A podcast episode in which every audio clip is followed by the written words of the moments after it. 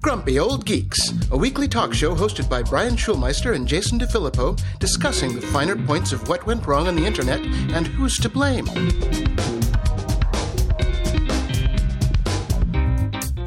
Welcome to Grumpy Old Geeks. I'm Jason DeFilippo. And I'm Brian Schulmeister. We're back from the holidays. Yes. Yay. It was No more turkey. I'm Crazy. done.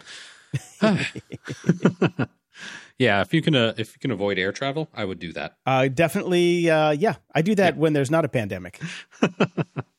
Yeah, not fun. Not fun at all. Lots of testing. I've had more things up my nose than most uh, artists from the 70s. All right. Yeah. I'm telling you, man, we switch to anal testing, then those masks will go on real fast. Yes, they would. Yes, they would.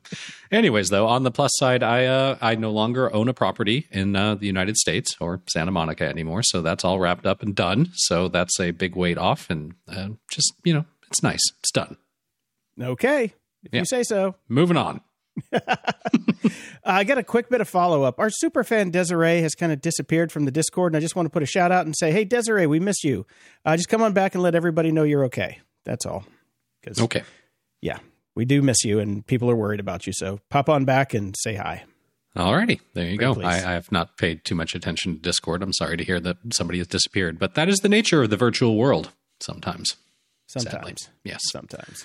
There you go. Uh, we have a bit of follow up. Yuri wrote in Hey guys, sorry to circle back to a previous episode. I'm always a couple behind. However, I can explain why taxi companies don't use an app to compete with Uber and Lyft. My dad was a cab driver for 30 years.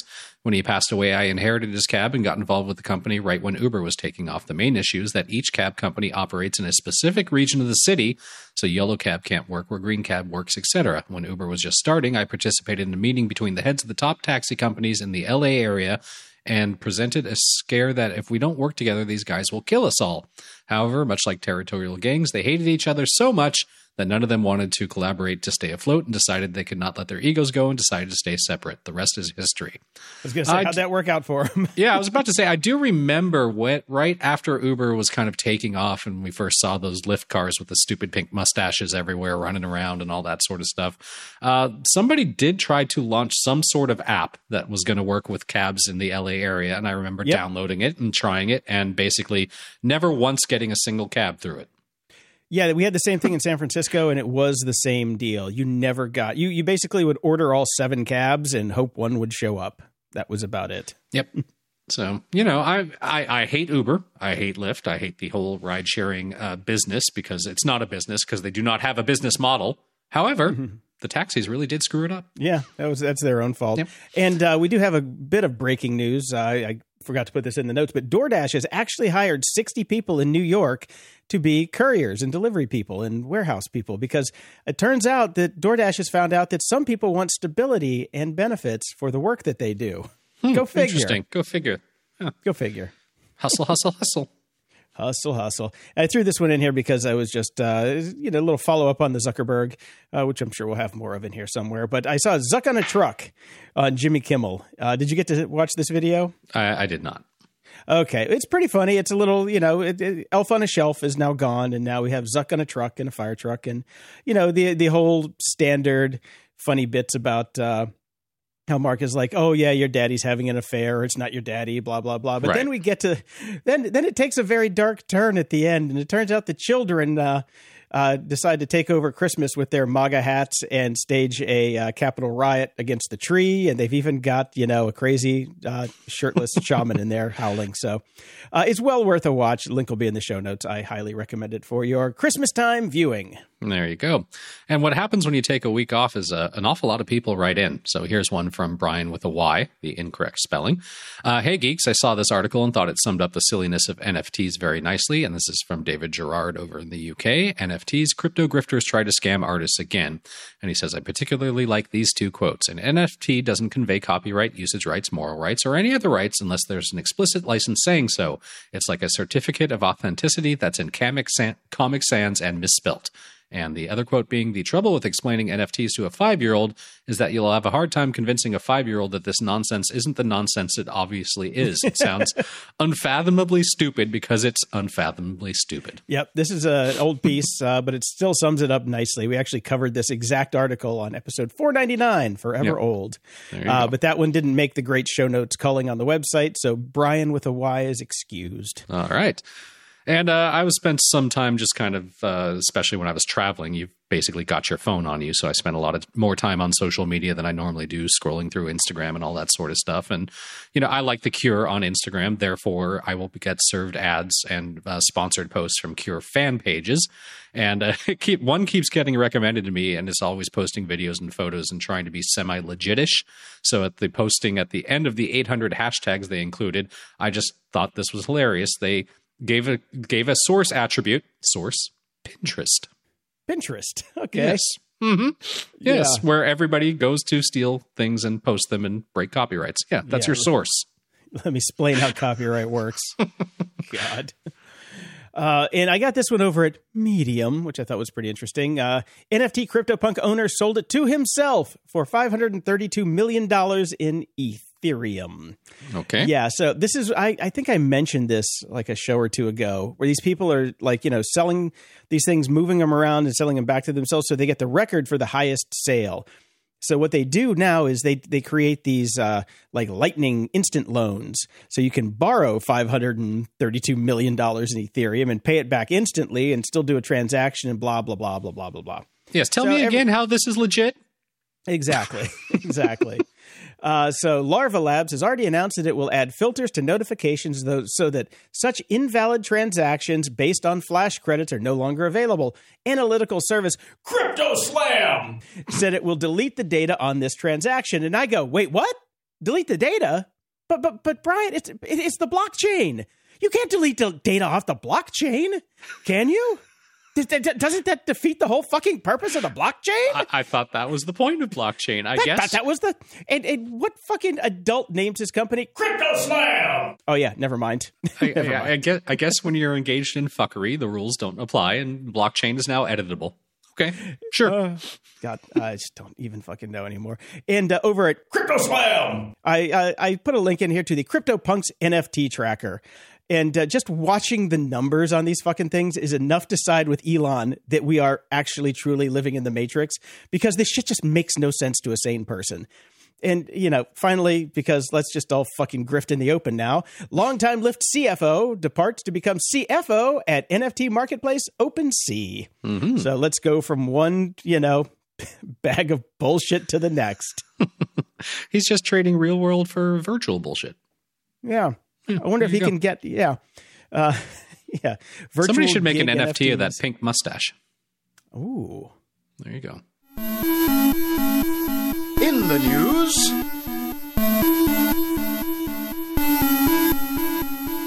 Brian, Christmas has come early. Christmas has come early. 140 angels has have gotten their wings because Jack Dorsey is no longer the CEO of Twitter. He is out. Out, I say, out. And Scott Galloway's head exploded because he's been screaming about this for about five years. Okay, I'm sorry. Fuck Scott Galloway. In his fucking eye holes, he was live tweeting Succession and po- posting live spoilers, and that cannot stand. He has been blocked. he has been banned. He has been expunged from my life. He's been he's been deleted off the blockchain. I know. I, I called Crypto Slam and got him uh, got him removed. Well, this is good prejudice. news. I, I uh, you, you know, it, it, he didn't even spend like five minutes dealing with with Twitter. I, how Twitter's board of directors put up with this, how shareholders put up with this, is ridiculous. He well, and his it beard seems to can be he move finally on. just did get fired. You know. Yeah, finally. So So, finally, because nothing's happened. Because as been pointed out many times, of all of all the fucking dot com companies, of all the Googles, the Apples, the, I mean, all the tech companies, Twitter still trading underneath its initial IPO offering you have to work really hard to, to not, make, money, the last ten years. Yeah, exactly. yeah. I mean, that's a certain fucking skill right there. And again, Jack as I- is, is really As I've been pointing out the entire time of this show, Twitter seems to have the best PR in the world because uh, any news show, any news article, uh, any promotional materials, always go to the Twitter account, not to the Facebook Yeah. account, not to not to Google pages, not to the website, not to the to the Instagram. It goes to Twitter. Twitter gets all the attention in the world, and they yet they cannot make a profit as a company. They cannot do anything. So get rid of your not even part time phoning it in CEO. Thank God. It's about He's, time. he, you know, he literally does phone it in because he doesn't have a laptop. He does everything from his phone. all right. Well, Yeah, makes it makes sense now, doesn't it? so a report from the Washington Post states that uh, the new CEO Agrawal, uh, sorry, I haven't actually heard his name. Agrawal, Agrawal, is yeah. announcing a major reorganization of the company today, which is what new CEOs do. So who knows if that's actually going to do anything? But leads of engineer and design are both leaving, so they're gone. Uh, what design? I say. no shit. No shit. I, I, uh, what? Okay. Oh man, I tell you what though, I, I am going to continue with my Twitter Blue. I do like it. I do actually like it. Uh, that that uh, Money you know, for nothing, well, that undo feature is saving and your couple times, is for nice. free. Yeah, Yeah, Uh, you need also- undo. I do. I really you are do the need prime undo. market for that. Yes. Rem- remember the story where I was telling you, like where I would buy stuff on the Apple Store and I would I would pay for it, and then I'd wake up in the morning and then delete it, or, or like you know return it and cancel the account. That undo that that 180 seconds between pressing send and pressing cancel gets that out of my system, so I can just say fuck you to the world, and then right before it goes, yeah, I'm good. I I said it. will point out that you know one can just leave the window open, have a few seconds of calm reflection, and then click on delete. But okay. Nope. Uh-uh. You gotta you gotta press send. The the lizard brain requires you to press send. It does. Okay. It really, really does. Okay. You can delete after the fact too. I'm just saying. Yeah, but not without people getting notified first. So, Whatever. yeah. Then they screen cap it and then you're still in a pickle. You're still in a pickle. Yeah, they can fake Uh, that and sell it as an NFT too. So So immediately after leaving Twitter, Yes. Jack has changed the name of Square to Block. So Why not Blockhead? Well, have you seen their profile pictures on on the Block website? Yes, I have actually. Yeah. what the what the actual hell? I you know, I just whatever. You know, let let just let him go now. The only reason I use I use the Cash app to buy some Bitcoin. I bought the dip because why the hell not? Um, but that's all. That's I, I don't use Square for anything, so I'll stay away from them. Except What- when I buy something at the local coffee shop. What is up with this bullcrap line in the Business Wire uh, uh, article? The name change creates room for future future growth. What? How does a name change create room for future growth? No, it doesn't. It doesn't do that. I don't know either. Okay. It makes no right. sense. It's just a hip thing to do. Uh, The All thing, right. the thing about you know, he just wasted he wasted a mulligan on this because you know, Facebook changed to Meta because they suck and everybody hates them. But nobody hates Square. Square does its job. It's fine. You know, it's it's kind of payments. Who gives a shit? So they they totally wasted a name change on that. There Yeah. you go. Um, Quibble sent in this article. Have you guys seen the Streamlabs OBS story? Link below. I'm shocked by the outright brazenness of these people and how the industry works to fight this kind of thing. And this is the OBS project accuses Streamlabs OBS of stealing name and trademark. The OBS project, an open source project that produces live stream software and distributes it for free, released a statement on Twitter on Tuesday. See, again, Twitter. Twitter always, everybody See? says Twitter. Yeah, you're right. I'm sure they also released it to normal news agencies on Tuesday evening, in which they accused Streamlabs, which is owned by Logitech, which I thought was Log- Logi, but I guess they backed away from that name change. It's so copying- confusing. Yeah, it's like Yeah. sometimes it's Logi or Logi, and uh, sometimes it's Logitech. I just don't know where to go anymore. Of copying their name and stealing their trademark by naming their new software Streamlabs OBS. Additionally, another company called Lightstream is also accusing Slobs, which is Streamlab OBS, of stealing their UX and marketing materials as well. Honestly, I'm less concerned about the name appropriation that occurred here that, than that somebody over at Logi thought going with Slobs as an acronym was a great idea. This is probably the same person that went from Logitech to Logi. So Maybe. Who knows? you know, come on, Slobs. Unbelievable. slobs. Oh my god! Yeah, and, and and by the way, this really did cause confusion because I had no idea. Because when I was using OBS, I'm like, oh, which one is it? Is it Streamlabs OBS? Is it OBS? I don't just don't know. And I ended up spending half a day like trying them both out to figure out which one was the actual one I was supposed to be using. So Right. good for them.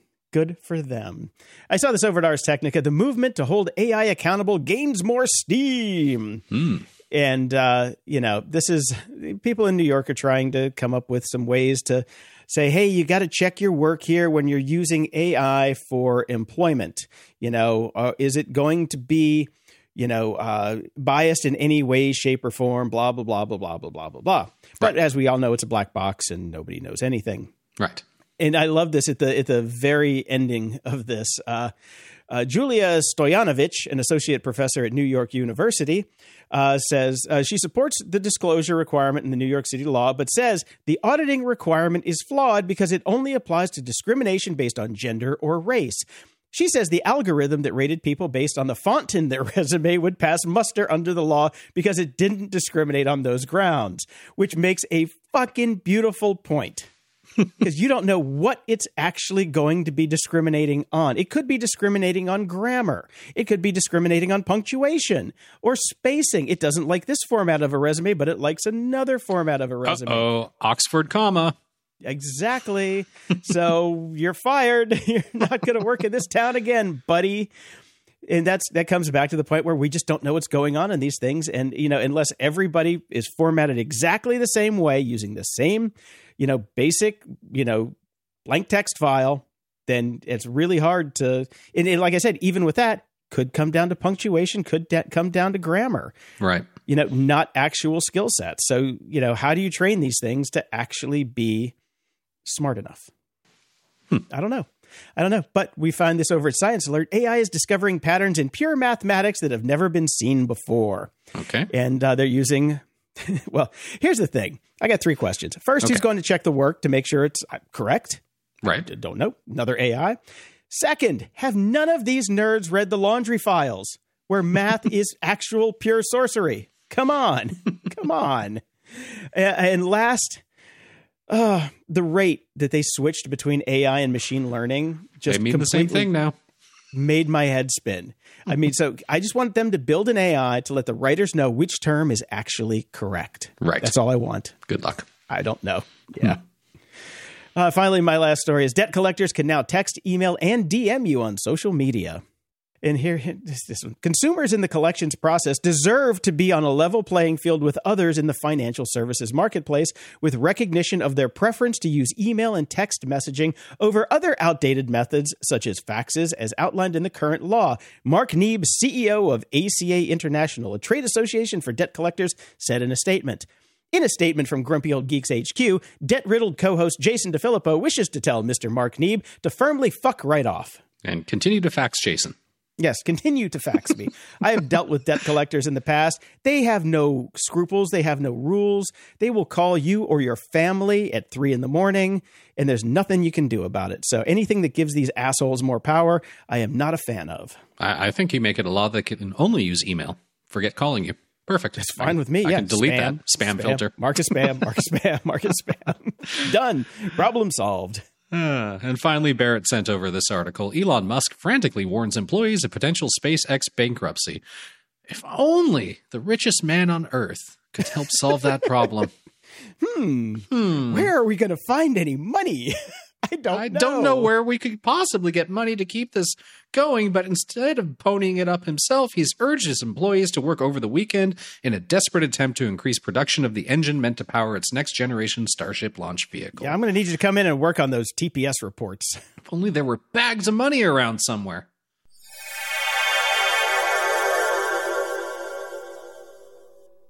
This episode is brought to you by Delete Me. Today, I want to share something personal and honestly a bit alarming. On this show, we often discuss the vast amount of personal info floating around out there. We're talking home addresses, contact details, and even information about your family. If you've ever felt that uneasy feeling about your privacy, you're definitely not alone. That's why I need to tell you about Delete Me. It's been a game changer for me in protecting my personal information. As someone who's been bombarded with spam calls and phishing attempts, discovering Delete Me was like finding a magic shield. Here's a really frustrating fact the amount of personal data available online has tripled from 2019 to 2023. With rising political tensions, your political views could expose you to cybercrimes, identity theft, or even violence.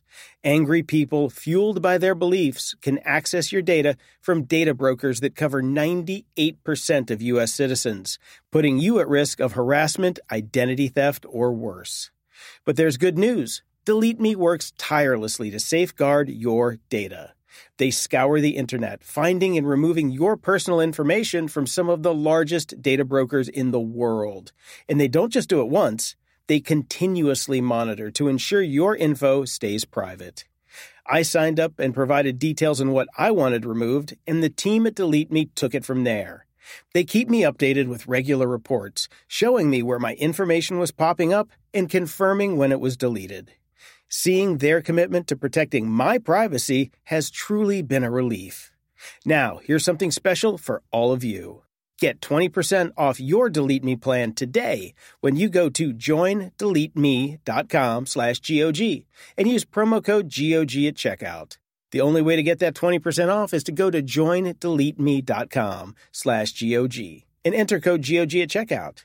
That's J-O-I-N-D-E-L-E-T-E-M-E dot com slash G-O-G with code G-O-G at checkout. This episode is brought to you by Delete Me. Today, I want to share something personal and honestly a bit alarming. Now, on this show, we talk a lot about how much of our personal info is out there. We're talking about home addresses, contact details, and even information about your family. And if you've ever felt that uneasy feeling about your privacy, you're not alone. That's why I want to tell you about Delete Me. It's a game changer for protecting your personal information. As someone who's been through the wringer with spam calls and phishing attempts, finding Delete Me felt like a breath of fresh air. Could your potential views expose you to cybercrimes, identity theft, or even violence in this election year?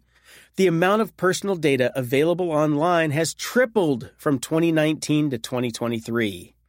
Angry individuals, motivated by their political beliefs, can now easily access personal details from data brokers for 98% of U.S. citizens, putting you at risk of harassment and identity theft. Fortunately, you can safeguard your data with Delete Me. Delete Me scours the internet, finding and removing you and your family's personal data from hundreds of data broker websites. And they don't just do it once, they monitor your information to ensure that it stays private. I signed up and provided the specifics on what I wanted to go, and the team at Delete Me took it from there. They keep me in the loop with regular updates showing exactly where my info was popping up and confirming when it was removed. Seeing how dedicated they are to protecting my privacy is a relief. Take control of your data and keep your private life private by signing up for Delete Me, now available at a special discount for our listeners. Get 20% off your Delete Me plan today when you go to joindeleteme.com slash GOG and use promo code GOG at checkout. The only way to get 20% off is to go to joindeleteme.com slash GOG and enter code GOG at checkout. One more time, that's J-O-I-N-D-E-L-E-T-E-M-E dot com slash G-O-G with code G-O-G at checkout. Are you hungry? I am, which means it's a perfect time to talk about Factor. Why not make your spring a breeze with Factor's delicious, ready-to-eat meals? Picture this. Every meal is fresh, never frozen, crafted by top chefs, and has the dietitian's thumbs up. Plus, they're ready to roll in just two minutes. You've got 35 mouthwatering options to choose from each week. Whether you're into calorie smart, keto, ramping up your protein, or keeping it green with vegan and veggie, Factor's got you covered. And there's more. Each week brings over 60 extras, including breakfast, grab and go lunches, snacks, and drinks to keep your energy up and your taste buds happy all day. So, what's the holdup? Dive in today and give your spring the tasty kickstart it deserves.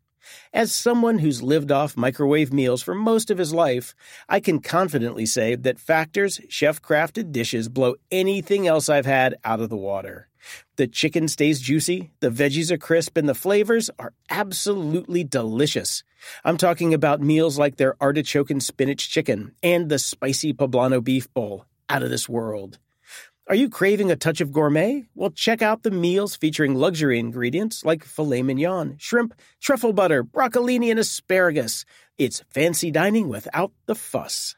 And speaking of no fuss, the meals are a total breeze. Forget about prepping, cooking, and cleaning. Just heat up your meal and enjoy the deliciousness. Plus, everything's tailored to fit your life. Customize your weekly meal plan to get exactly what you need whenever you need it. Need to pause or shift your deliveries? No problem. It's all designed to work around your schedule.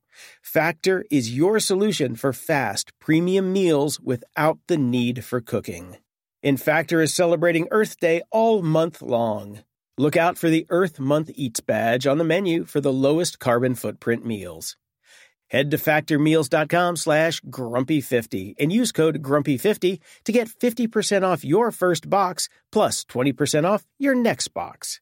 That's code grumpy50 at factormeals.com slash grumpy50 to get 50% off your first box plus 20% off your next box while your subscription is active. This episode is sponsored by Mood. 420 celebrations come in all shapes and sizes, just like the many ways to enjoy your THC. Mood offers just the right buzz with their federally legal flower, gummies, vapes, and more, helping you find the perfect high. Mood is offering our listeners a free THCA pre roll and 20% off your first order. Just head over to HelloMood.com and use our exclusive code GOG. Mood's latest introduction, the THCA flower, is a game changer, offering the classic cannabis high with a twist. With 10 high inducing strains, it's their most potent lineup yet. What's even better is that all mood products are extracted from hemp, making them federally legal, and are regularly tested to ensure the highest quality. Sourced from small family farms, you're getting a product that's effective and pesticide free. I tried several of their products from the uplifting Energized to the mellow Chill, and I must say, each provided a unique, enjoyable high. My favorite? Definitely the creative strain. It sparked an incredible flow of ideas and got me through my daily projects with ease. Whether you're new to THC or a seasoned aficionado, Mood has something for every vibe. Their in house experts have tailored different strains to match specific moods, offering a range of products to suit any preference. From delectable gummies to classic flower and convenient pre rolls, there's a multitude of ways to enjoy Mood's offerings. Celebrate 420 exactly how you want to with Mood. Get 20% off your first order plus a free THCA pre roll at HelloMood.com with promo code GOG. That's hello, M O O D dot code GOG.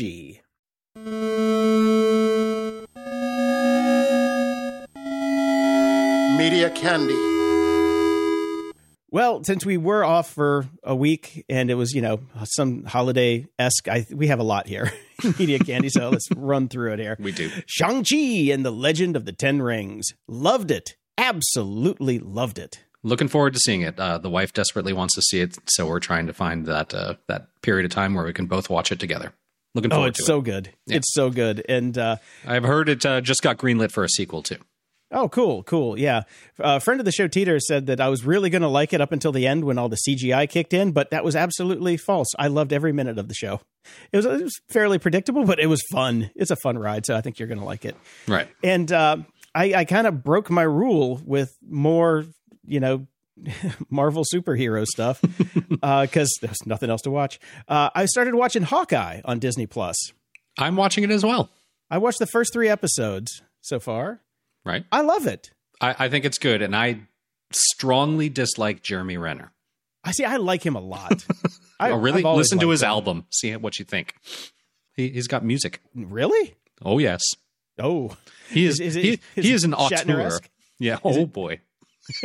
he takes himself way too seriously. Shatner, at least, is with a nod and a wink. he's in on this. Shatner's in on the joke. yeah, Shatner's in on the joke. Jeremy Renner is not. Okay. But I do like the show. I have to admit, I, I enjoy it. It's um, it's because it's it's not all marvelly. It doesn't feel marvelly. Yes, it's kind of got a superhero in it, but it's kind of like the lamest one. So it's, you got to admit the Ren Fair scene was fucking classic. oh, that was hilarious. Yeah, It was very so good. very well done. And the and the Captain America musical at the beginning Yes. was just priceless. priceless. Very funny. Oh. Uh, so I on the plane watched Cruella. Uh, which is available on Disney Plus. It's got Emma Stone as the uh, kind of it's supposed to be the origin story. Um, doesn't really tie in at all in any way, shape, or form with the original, but that's okay. It was fun. I really enjoyed the movie, and Emma Stone. I mean, just as a showpiece for her, she crushed it. It was great. cool. Cool. I'm surprised. Yeah, it was highly enjoyable. It's uh, not for kids. No way. Really? but a lot of Oh. fun. Oh, Jason, you'd love this. Actually, it's really good. You, I think you would really enjoy it. It's it's more of a caper and kind of a cat and mouse sort of thing. It's great. I liked it. Oh, cool. I'll check it out then. That's Yeah. a, that's a that's a very surprising review. I'm like literally surprised about that. No, it was very good. I, I really did enjoy it. It was it was quite well done. Uh, and I watched all seven thousand hours of Get Back. Why? I liked the Beatles, and I actually Oh, I was home. right. I was home with my mom. You know, my mom was a huge Beatles fan. Saw them live in the back in the day, so she wanted to watch it, and I was like, all right, whatever. You know, eh, eh, Peter Jackson's doing doing all the extended edition of the Lord of the Rings based on just a, one one recording session with the Beatles. Sure, how how interesting could it be? Um, fascinating once you let yourself sink into it, especially because I've spent time in recording studios doing my own albums or sitting around with other artists that I was working with. So it was like seeing the best band that's ever existed doing it exactly the same. Amazing. it's just So I, I, hours and hours of boredom. hours and hours of boredom. Ringo talking about farting. Uh, basically, whoever wasn't rec- recording that day is like passed out drunk in the corner. It was awesome. It was amazing. Okay. And, and the sheer moments of brilliance when they actually bring a song into being from like nothing, like that just puts your hair, makes your hair stand up. I wish there was an edit of just those parts. It's crazy. okay. Uh, and you know, I talked about the Alanis uh, documentary. Uh, it's a whole series on HBO called Music Box where they're doing all these different documentaries. Um, listening to Kenny G. Not for a million dollars. I put this on thinking I'm going to turn this off in five minutes. There's no possible way this could be uh, intriguing or engaging. Loved it. Loved it. God. Absolutely loved it. It is amazing. I still hate him and I still hate his music, but I loved the whole story behind it. And the whole the, the director that came into it was basically the same thing. It was like, I can't believe I'm doing something about Kenny G. I cannot stand Kenny G. Eh, It's awesome. it is so good. Like, okay, don't go into it sober. Like, open up a bottle of wine, get halfway through the bottle, and then put this on. It's Then put it on, okay. It's awesome.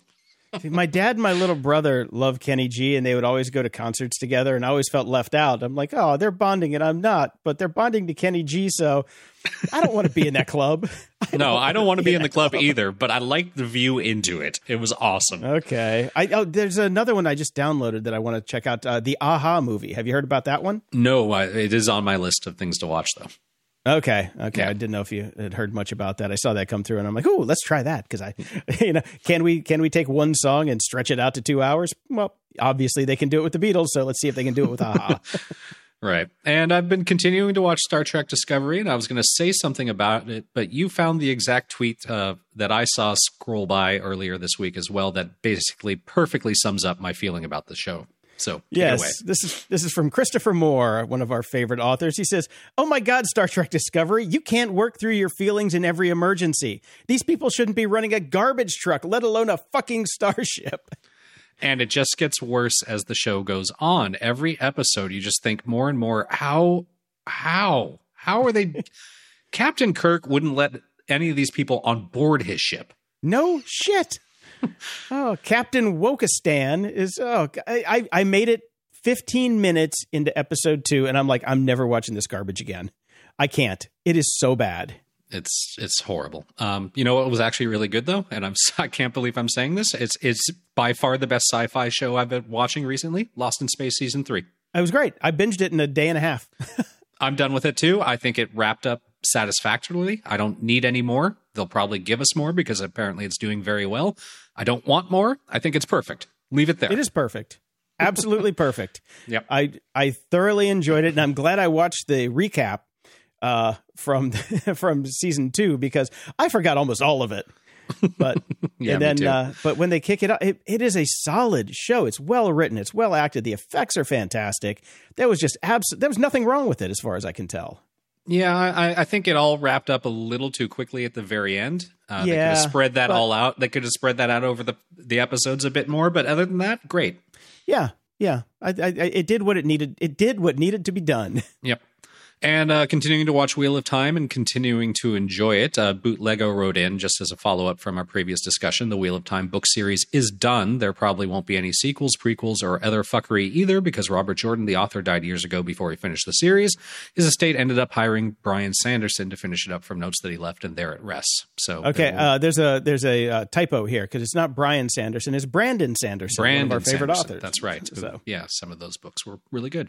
Uh, Yeah. yeah, I, I like the show a lot. I I, I really do enjoy it. It's it's uh, Game of Thrones, but not as insane. So it's good. okay, Yeah. yep. Um, Bruce Dickinson, one of my favorite singers of all time from Iron Maiden, has a podcast, Psycho Schizo Espresso. Okay. Um, I put the link in here. You can go check it out. I don't like it. okay. Sadly, I don't like it. That's I fine. don't, I don't think it's great. Um, and Bruce looks bad. Well, he's, not, he's old. not doing well. He's He's old. not.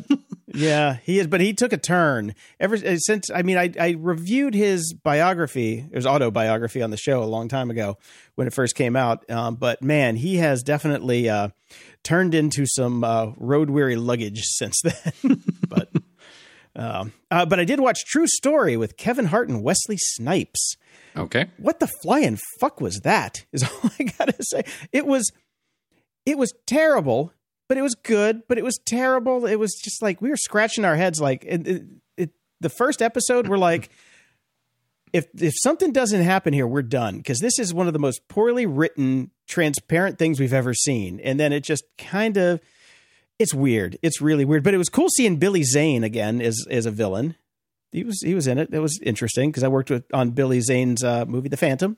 Mhm. I like Billy, and he was in Titanic too as another villain. But uh, he just did not look like Billy Zane in this one. He has definitely gone the uh, uh, not Benicio del Toro.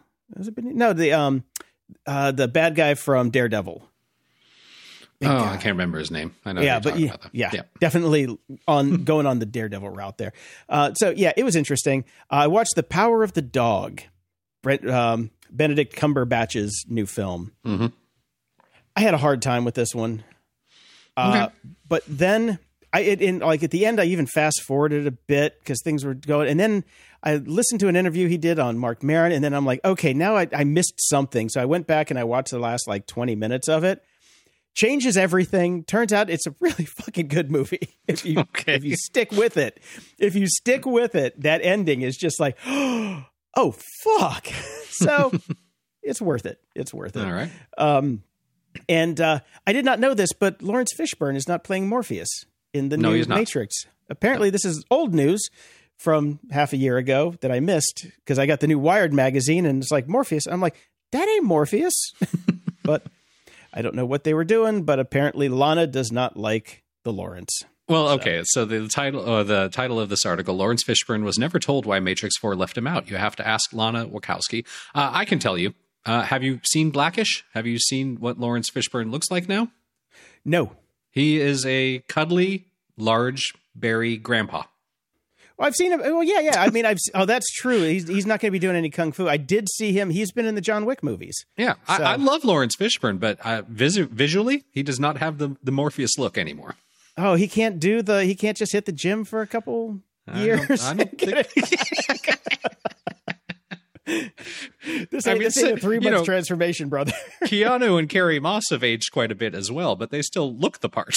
yeah, they kind of they kind of kept the kept up with it. You know what I'm saying?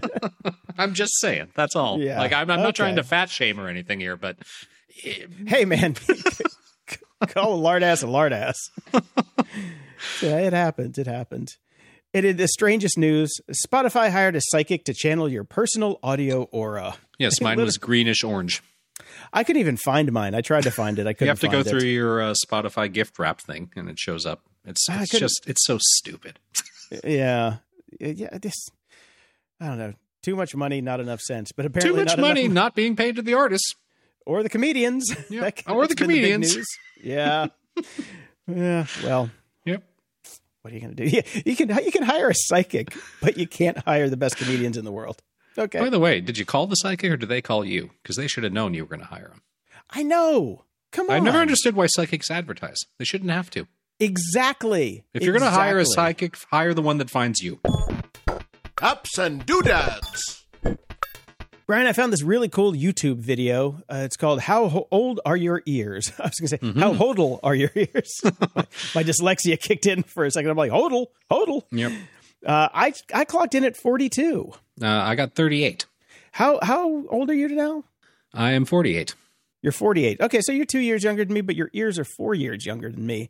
That's surprising. Yeah, but I've been an audiophile most of my life, so expensive, high quality headphones. Um, I've as soon as I started getting into the music business and I was going to concerts uh, professionally regularly, I invested in the high quality, super you know expensive uh, earplugs that l- let you Oh. hear all the music, but uh, you know control the sound. Uh, so I've been Those are, those, I, Yeah. I, I, I've heard of those.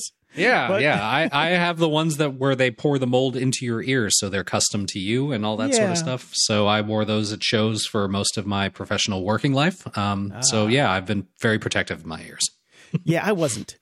Yeah, but still, you're doing pretty good. I, I was amazed. I was literally quite amazed. I'm like 42. That can't be right. And I went back and I checked the frequency where I stopped. I'm like, then I, I, I found another frequency generator and tried it. I tested it on another site and I clocked into 42. I was like, wow, Okay, that was amazing. awesome. Yeah, but don't try this at home, kids. Definitely get earplugs. Go to shows with earplugs. It's it's better for you. Uh, I tried a new app called Lucid. hmm It is a visual approach to learning. It's kind of like Blinkist, but instead of the audio and uh, text version, they they do little cute graphics and things like that. Tried it for a bit. I was kind of getting into it. Uh, then I just ninety nine dollars a year, Mhm. and uh, that was a turnoff. That was a big Yeah. turnoff. But I, I said, you know, if I'm doing a couple books, you know, a, a day even, but they don't have that many books, so I wouldn't get my money's worth there. Uh, it's iOS only. There's no iPad OS version. Um, but you can load the iOS version onto your iPad, but it doesn't sync for shit. So Okay. Lucid was a short experiment in absolute failure. I, I took a look at their website. Uh, I obviously kind of knew that you were not a fan, but I, I wanted to take a look anyways because I thought it was an intriguing concept. And for a company that really uh, prides themselves in their bread and butter is on presenting information visually well, their web designer is shit. Their CSS is shit. And, and I put a screenshot into our show notes here. That is a full window on my laptop in which uh, the images are overrunning the text that explain what the site is. That is beautiful. That is It's a, it's a visual approach design company that cannot provide uh, a visual visual approach of their own information. so that that's spot on. Uh, Yeah. I, I did like So, the there you go. service. I, I actually did like the service though. They're just, you know, and I, I when I left, there was, uh, you know, there was an exit thing and an exit questionnaire, which is, I guess that's the thing now, which I'll talk about in a second. And I'm like, yeah, I'll try you guys in a year, but you're not there yet. These are the technical hurdles. Your catalog isn't up to date. Blah blah blah blah blah. So Right. I tried Blinkist because God knows you hear it on every goddamn podcast in the world Except ours. except ours. We're going to talk about them, and we're we're the only people that are dumb enough to not get paid for it. But so I, I got the trial. I used I used a coupon code from I think Cal Newport's podcast, and I got the seven day free trial. And about three days into it, I learned that Blinkist is not going to get my money. I, I went through a bunch of books, and the premise is just fundamentally flawed because you can't learn from the tidbits. Seriously, you need you need depth and context to make that impression, so you can kind of internalize the lessons. Uh, otherwise, it's just people shouting word salad out their ass, which it literally kind of sounds like half the time, and it's not worth the money that they want. You know, Right. They want like eighty bucks a year. Uh, they've got like four thousand titles, but they're putting in podcasts now. They're doing like you know blink blink casts, where they'll take you know a show like ours and cut it down to like six minutes, which is probably smart. Fuck Facebook. There. That's it. Yeah. AI, machine learning. What the fuck? That's it. Um, eh, but they know this from their exit questionnaire because I got this question. The Blinkist formats are just not for me. They're too short slash shallow, Yeah. which is so they're that's it. aware of it. They are aware of it. Uh, so yeah, neither one of them hit the bill for me. So I'll just go back to listening to books and reading books. That's what I'm doing. This I, The I way got this. the way God intended. I got the new Neal Stephenson. I listened to it on Audible for a little bit, and I'm like, I want the print book, and I got the print book, and I've it is slow going. I got to tell you, it's nice. It's fun to hold a book and read it, but man, slow going. Yep. Um, I picked up Craft, which is it won like the App of the Year award from Apple.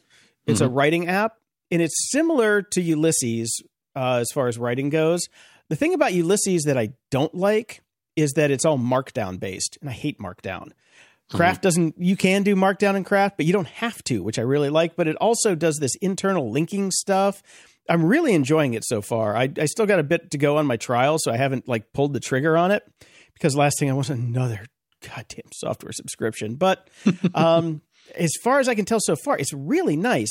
They are they they've got this whole 2.0 thing coming out, so they're um, they're they're releasing developer APIs and things like that. So hopefully they'll get Grammarly embedded in it because it's not in uh, Ulysses. But if it's if they can get Grammarly into Craft, oh, life changer right there. So, uh, yeah, check it out. There's a there's a trial for it, but uh, it's beautiful. They definitely did a good job on the design, and the quality of the app is top notch. Cool. I found two new apps called Sun and Moon Seeker. Mm-hmm. These are just uh, iOS apps, and what they do, it, it says it right there on the on the tin. Says it on the tin. you stand you stand in a spot and it'll tell you where the sun's going to be at any given point in the day. And you can actually it does have an AR component to it so you can turn on your camera and pan around and see where the sun's going to be and the moon's going to be. Mm-hmm. I originally got this because I with my new camera I was trying to figure out where the best place to do a, a shot of the moon was going to be at, at one. And then I, I'm like, oh, they got the sun one too. So I just got it because they're they're cool. They're they're cool like you know just technological pieces.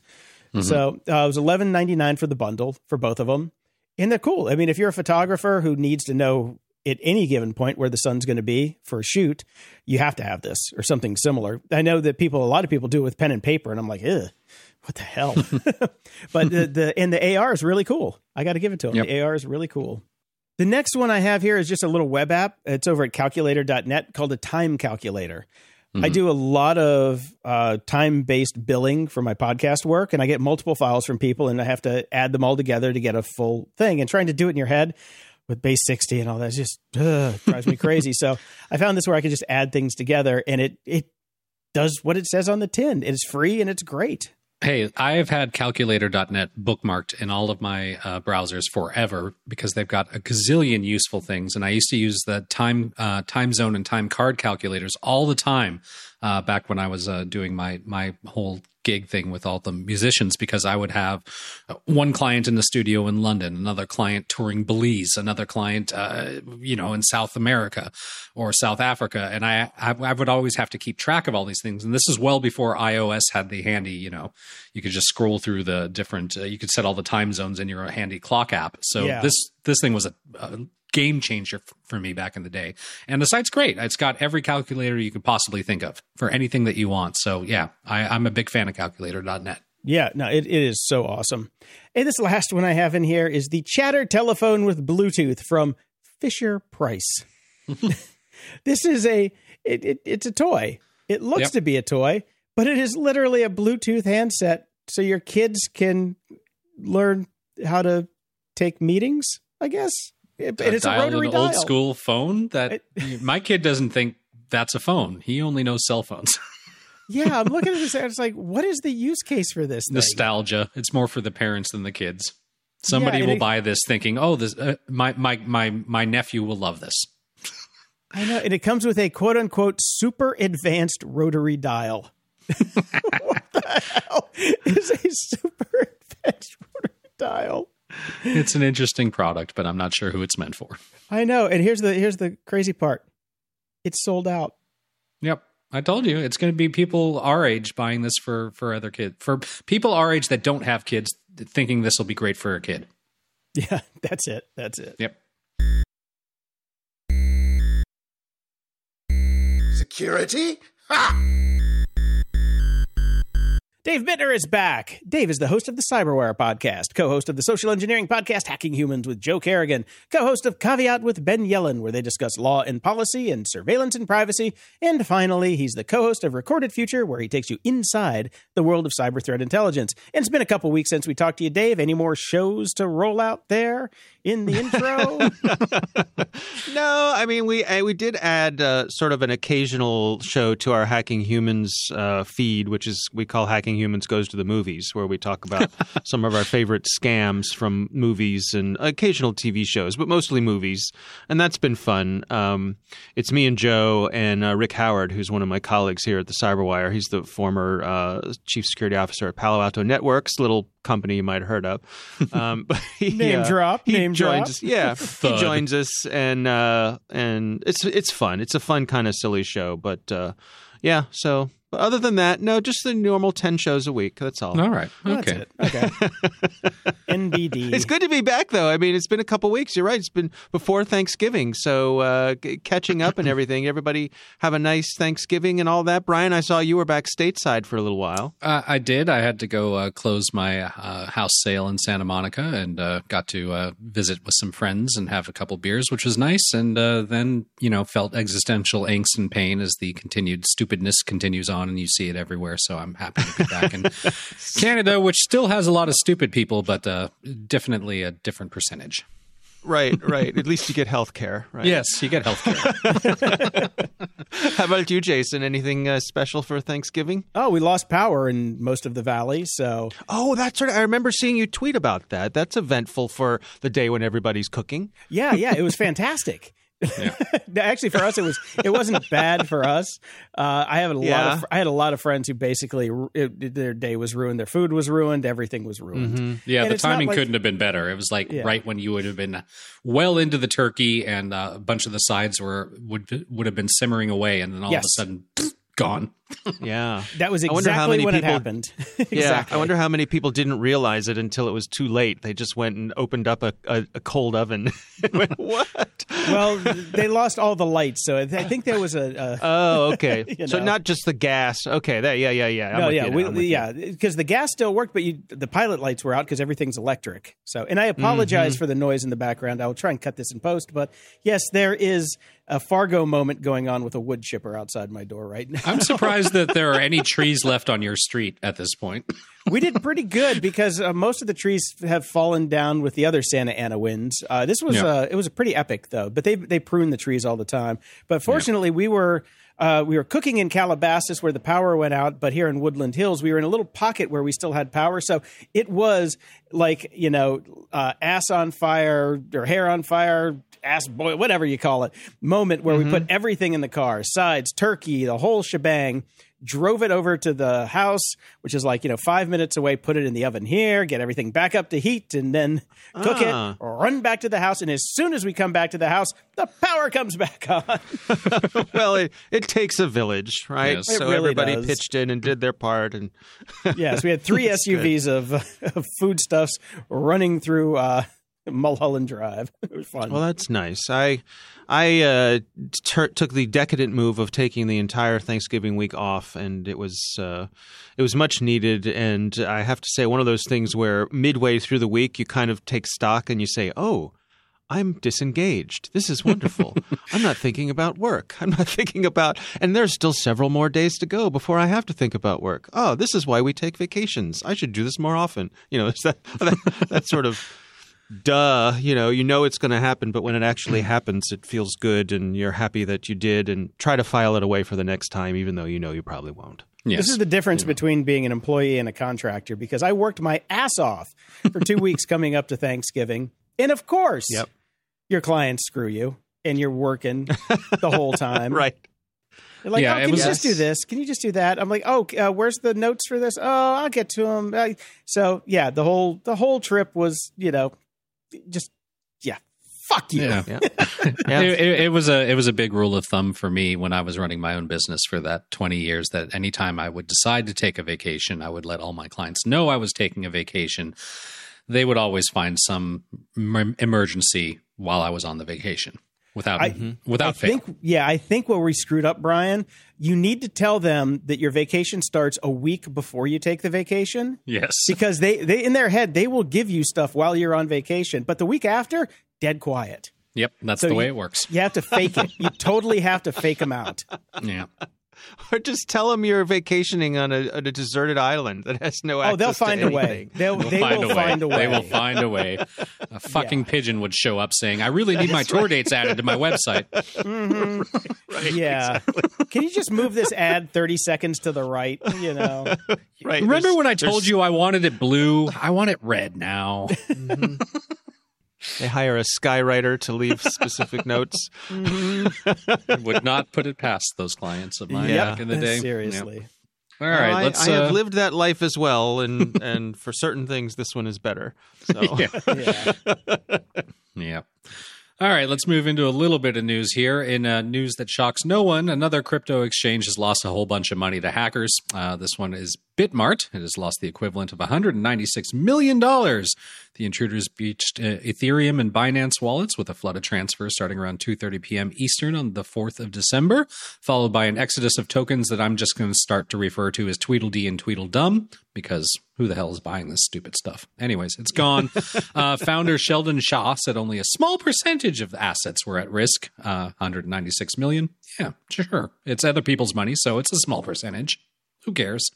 Even so, the company has frozen withdrawals until further notice and is reviewing security. Too late. Uh, they have no idea who's responsible as of yet, but uh, the culprit obviously may have been knowledgeable. Huh, no shit. So there you go. yeah, I found it interesting that they said they were going to make whole anyone who lost money here. yeah, that was Um, interesting, isn't it? It's like, where where do you have all this money from? Mhm. From where? And it also made me wonder: Do exchanges like this have insurance against these sorts of losses? And how how would how would one write a policy like that? I- And I- who, I would, will- who would who would float I- that policy? I will Yeah, tell you yeah. that chances are they do not because uh, the company that I- I am working for now has insurance just for run of the mill regular websites for clients and things of that nature. It is harder and harder and harder to get, and we expect Yeah. that within the next year or two we will. We're probably only continuing to get it because we're grandfathered in, and we expect that in the next year or two it's not uh, going to be a thing because uh, Yeah. insurance companies do not want to touch the cyber in any way, shape, or form, much less I'm sure crypto. Yeah, I've I've floated the idea that I suspect that cyber insurance is going the way of flood insurance, where the only organization willing to underwrite it is the federal government, and so all you'll be able to do is buy really crappy insurance that really doesn't cover much, but you Nope. may be required to get it for for regulations. Yep. Um, but nobody else is going to want to touch it because it's just the it's just upside down. There's no way to make money doing it. It's all it's all downside. Yep, I agree. I agree completely. Oh, I, I figured out. I figured out where these Bitmart guys are going to get their money. They're going to sell some NFTs. Oh yeah, of course. They're going to they're going to they're going to they're going to sell some of their NFTs. That'll be They're they're, they're going to take so- images of empty wallets and sell those. Right. Sell NFTs of the ransom note. Yeah. That'd be good. So uh, Twitter made the news in more than just uh, Jack Dorsey finally giving up the pretending ghost that he was actually doing anything over there. And uh, this article over at Engadget says if you were worried people might abuse Twitter's new policy banning non-consensual image sharing, your fears were well founded. So, the social network told the Washington Post it suspended the accounts of 12 journalists and anti extremism researchers by mistake because far right activists and white supremacists sent a coordinated and malicious flurry of bogus reports attempting to silence critics. It wasn't clear how many reports had been sent beyond a significant amount. So, uh, hmm, tools being misused if they aren't policed properly. Interesting. Who would have thought that? Yeah. Yep. It's the old we can't do that at scale problem. Yep. Yep. And eBay has also suffered that this week. They have also accidentally banned users. Uh, eBay has confirmed it suspended a small number of users by mistake on December 3rd. The company did not provide a cause or reveal the extent of the problem, but said it had fixed the slip up and notified those affected. So they don't know why this happened or how it happened. And of course, people have been posting everywhere about uh, being be banned AI. for no reason whatsoever. So, yes. Well, companies, yes, th- this is pointing out the problems with using AI to moderate internet services. Uh, you know, they make mistakes. And it's the, Yeah. it's the scale thing again. Exactly. Isn't that reassuring? And Isn't it great? Think about yeah. think As about we've the all moved our lives online. Isn't it great? Yeah. And there are people who rely on these platforms for their earnings. You know, Mm-hmm. people who are they're selling full time on eBay. If AI decides that you've accidentally uploaded a copyrighted picture and, and shuts you down for a week or however long, Yeah. And there's no one to call to talk to to try to talk sense into someone.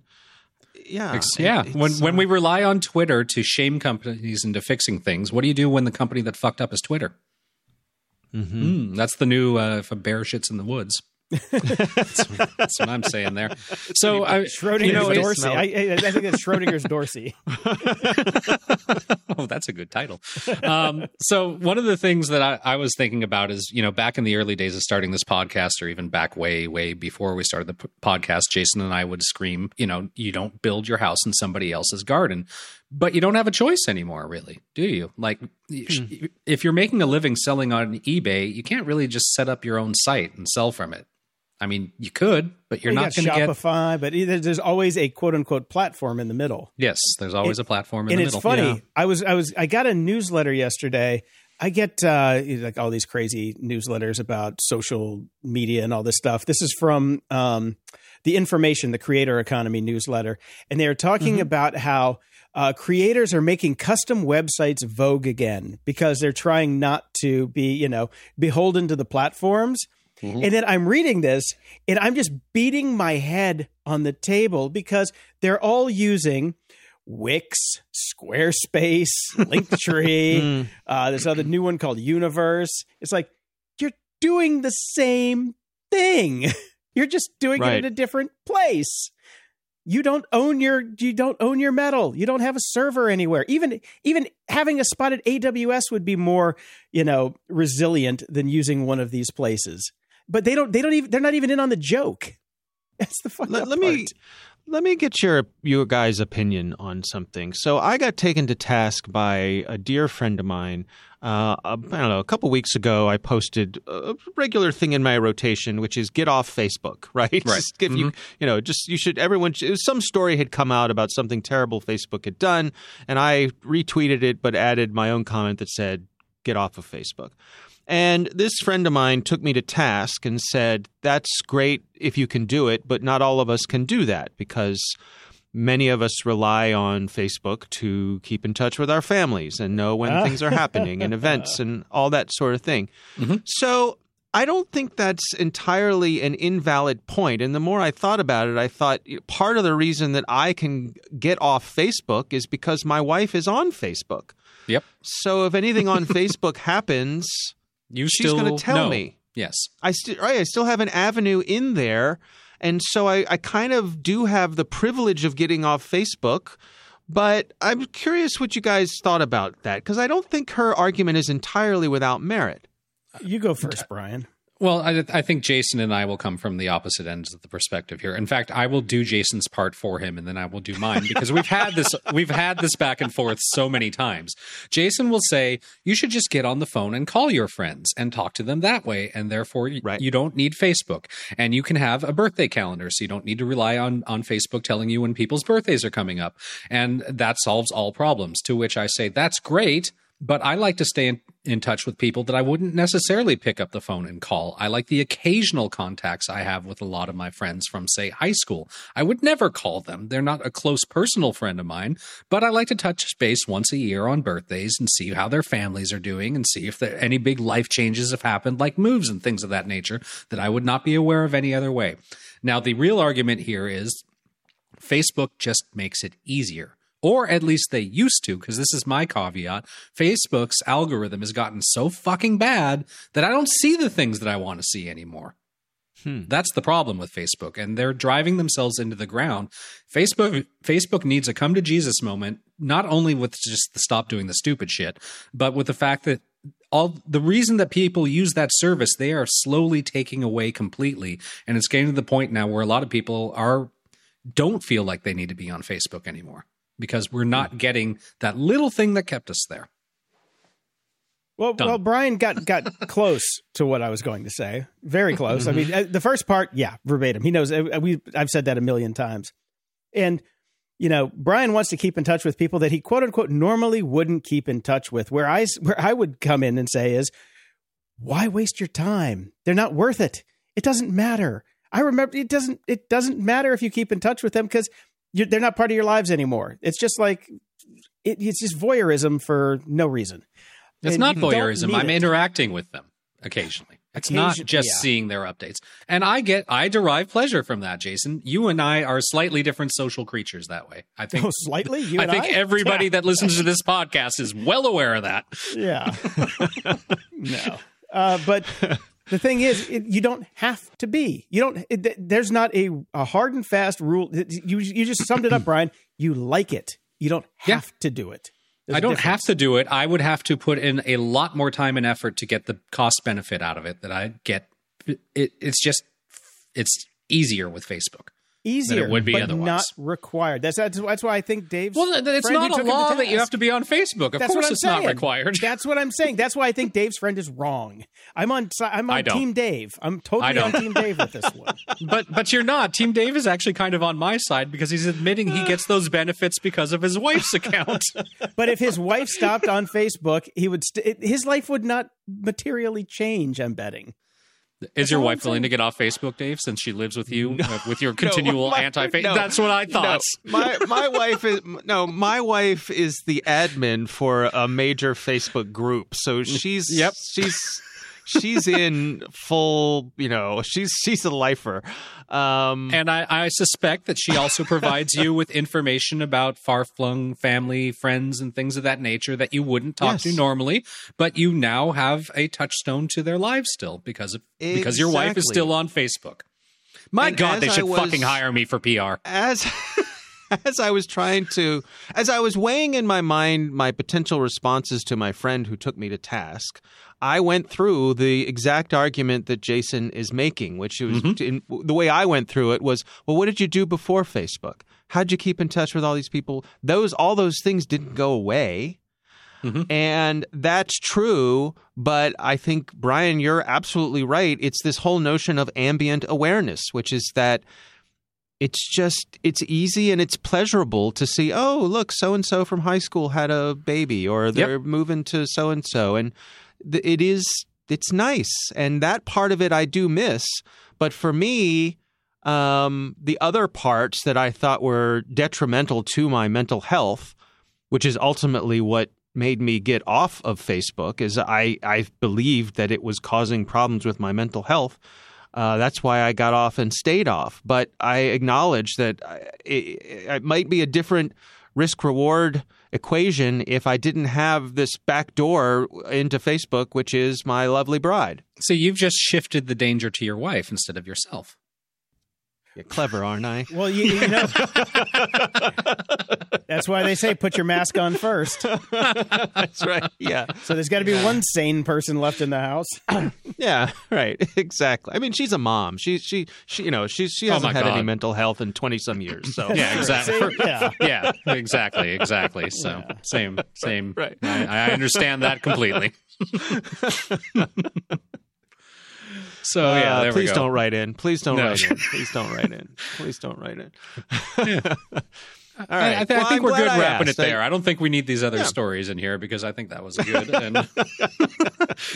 But yeah, Fair enough. I- well, I'm glad I met. I'm glad I asked. Let me just uh, stop you here for a quick aside because I know we'll get boy. letters. Very nice. Very nice. So I yeah, you had that I, I think you know it's going to be an immutable thing here, where Jason is on one end of the spectrum, I am on the other end of the spectrum, and Dave is leaning heavily to my side via his wife. That's that's how it's working.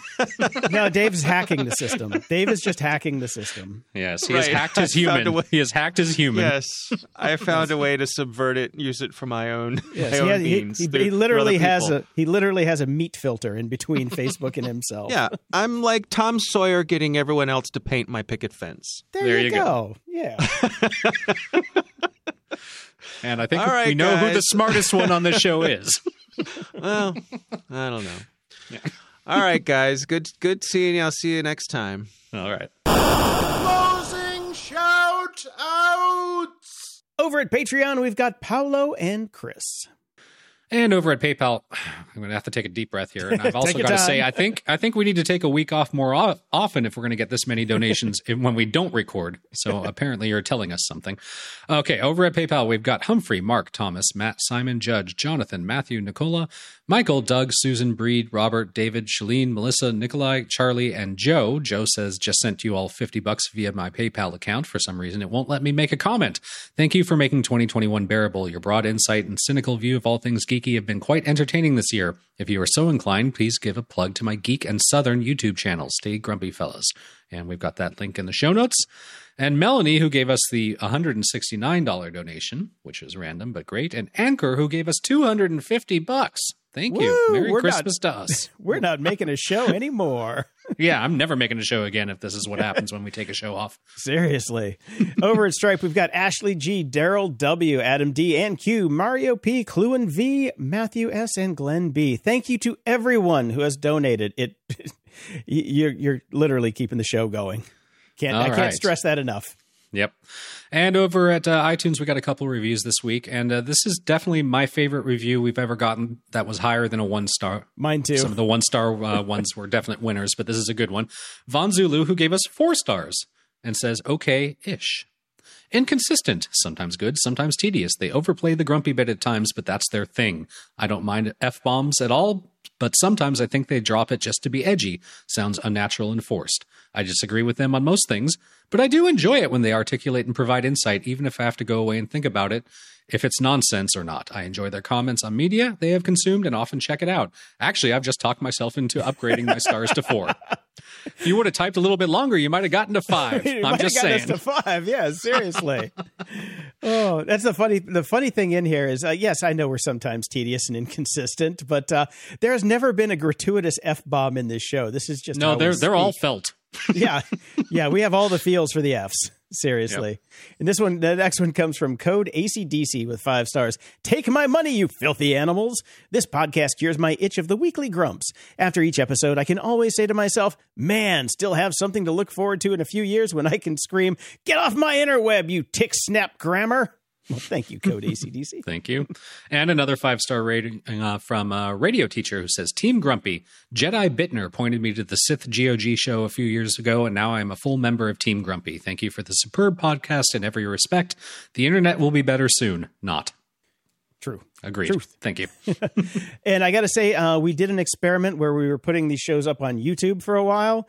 Uh, the numbers are in, and it is not worth the time. So Nope. we're we're pulling that experiment. It is done. That extra hour and a half per week, I am going to take back and walk with my puppies because that part sucked. Um, and I do have a shout out to one eight hundred contacts. Talk about customer service. This company has the best customer service I have found in probably a decade. I made my order yesterday, and then I um, there's a couple ways that you can send your prescription in. You can type it in and give the phone number, and then they'll call the optometrist, or you can take a photo of it and send it in. And I'm like, oh god, they're going to do ML whatever on it because it has like four different prescriptions, a couple for glasses and one for contacts. So I, I take a picture, I send it in, and within five minutes, I get a note back from them saying, "Hey, we just got your prescription. Uh, it looks like you did not pick the ones that were pres- the contact lenses that were prescribed from your doctor, but you got the long term ones. Um, they have different." eh, Like spherical circumferences. What do you want to do with that? And I'm like, oh, I picked the wrong ones. The website was confusing, and I apologize. Uh, what can we do to make it better? do a couple emails back and forth, get everything done. Turns out they saved me about $200 because I picked the wrong ones. They got the right ones. They put them in the mail yesterday and they gave me expedited shipping for free. yes, 1 800 contacts, you have my business. I could not believe it. And the crazy part is, every every step of the way, I dealt with somebody different, but they Right. actually read what had gone before. Unlike when you're on the phone, Unlike with, I don't know, anyone say else. AT&T, you know, yeah. Yeah. I was like, this is the ninth time I've given you my phone number and address. Why Yeah. am I doing it again? Okay. Uh huh. so one eight hundred contacts has nailed it for me, and uh, I get my contacts tomorrow. I'm so Excellent. excited. yep. Until next time, I'm Jason DeFilippo. And I'm Brian Schulmeister. Thanks for listening to Grumpy Old Geeks. If you enjoy the show, visit gog.show slash donate to help us keep the lights on and we'll love you forever. You can also help us out by sharing the show with your friends and enemies. It's easy and absolutely free. Show notes for this episode are at gog.show slash 533. From there, you can find links to everything we talked about in this episode, as well as links to our swag and Discord channel if you want to buy some stuff or chat with us and other show fans. You can also head over to gog.show slash contact and send us your feedback or questions so we can read on the air. And if you're so inclined, please head over to gog.show slash review and toss us a snarky review, and preferably five stars. You can work yourself up to it. Stay grumpy.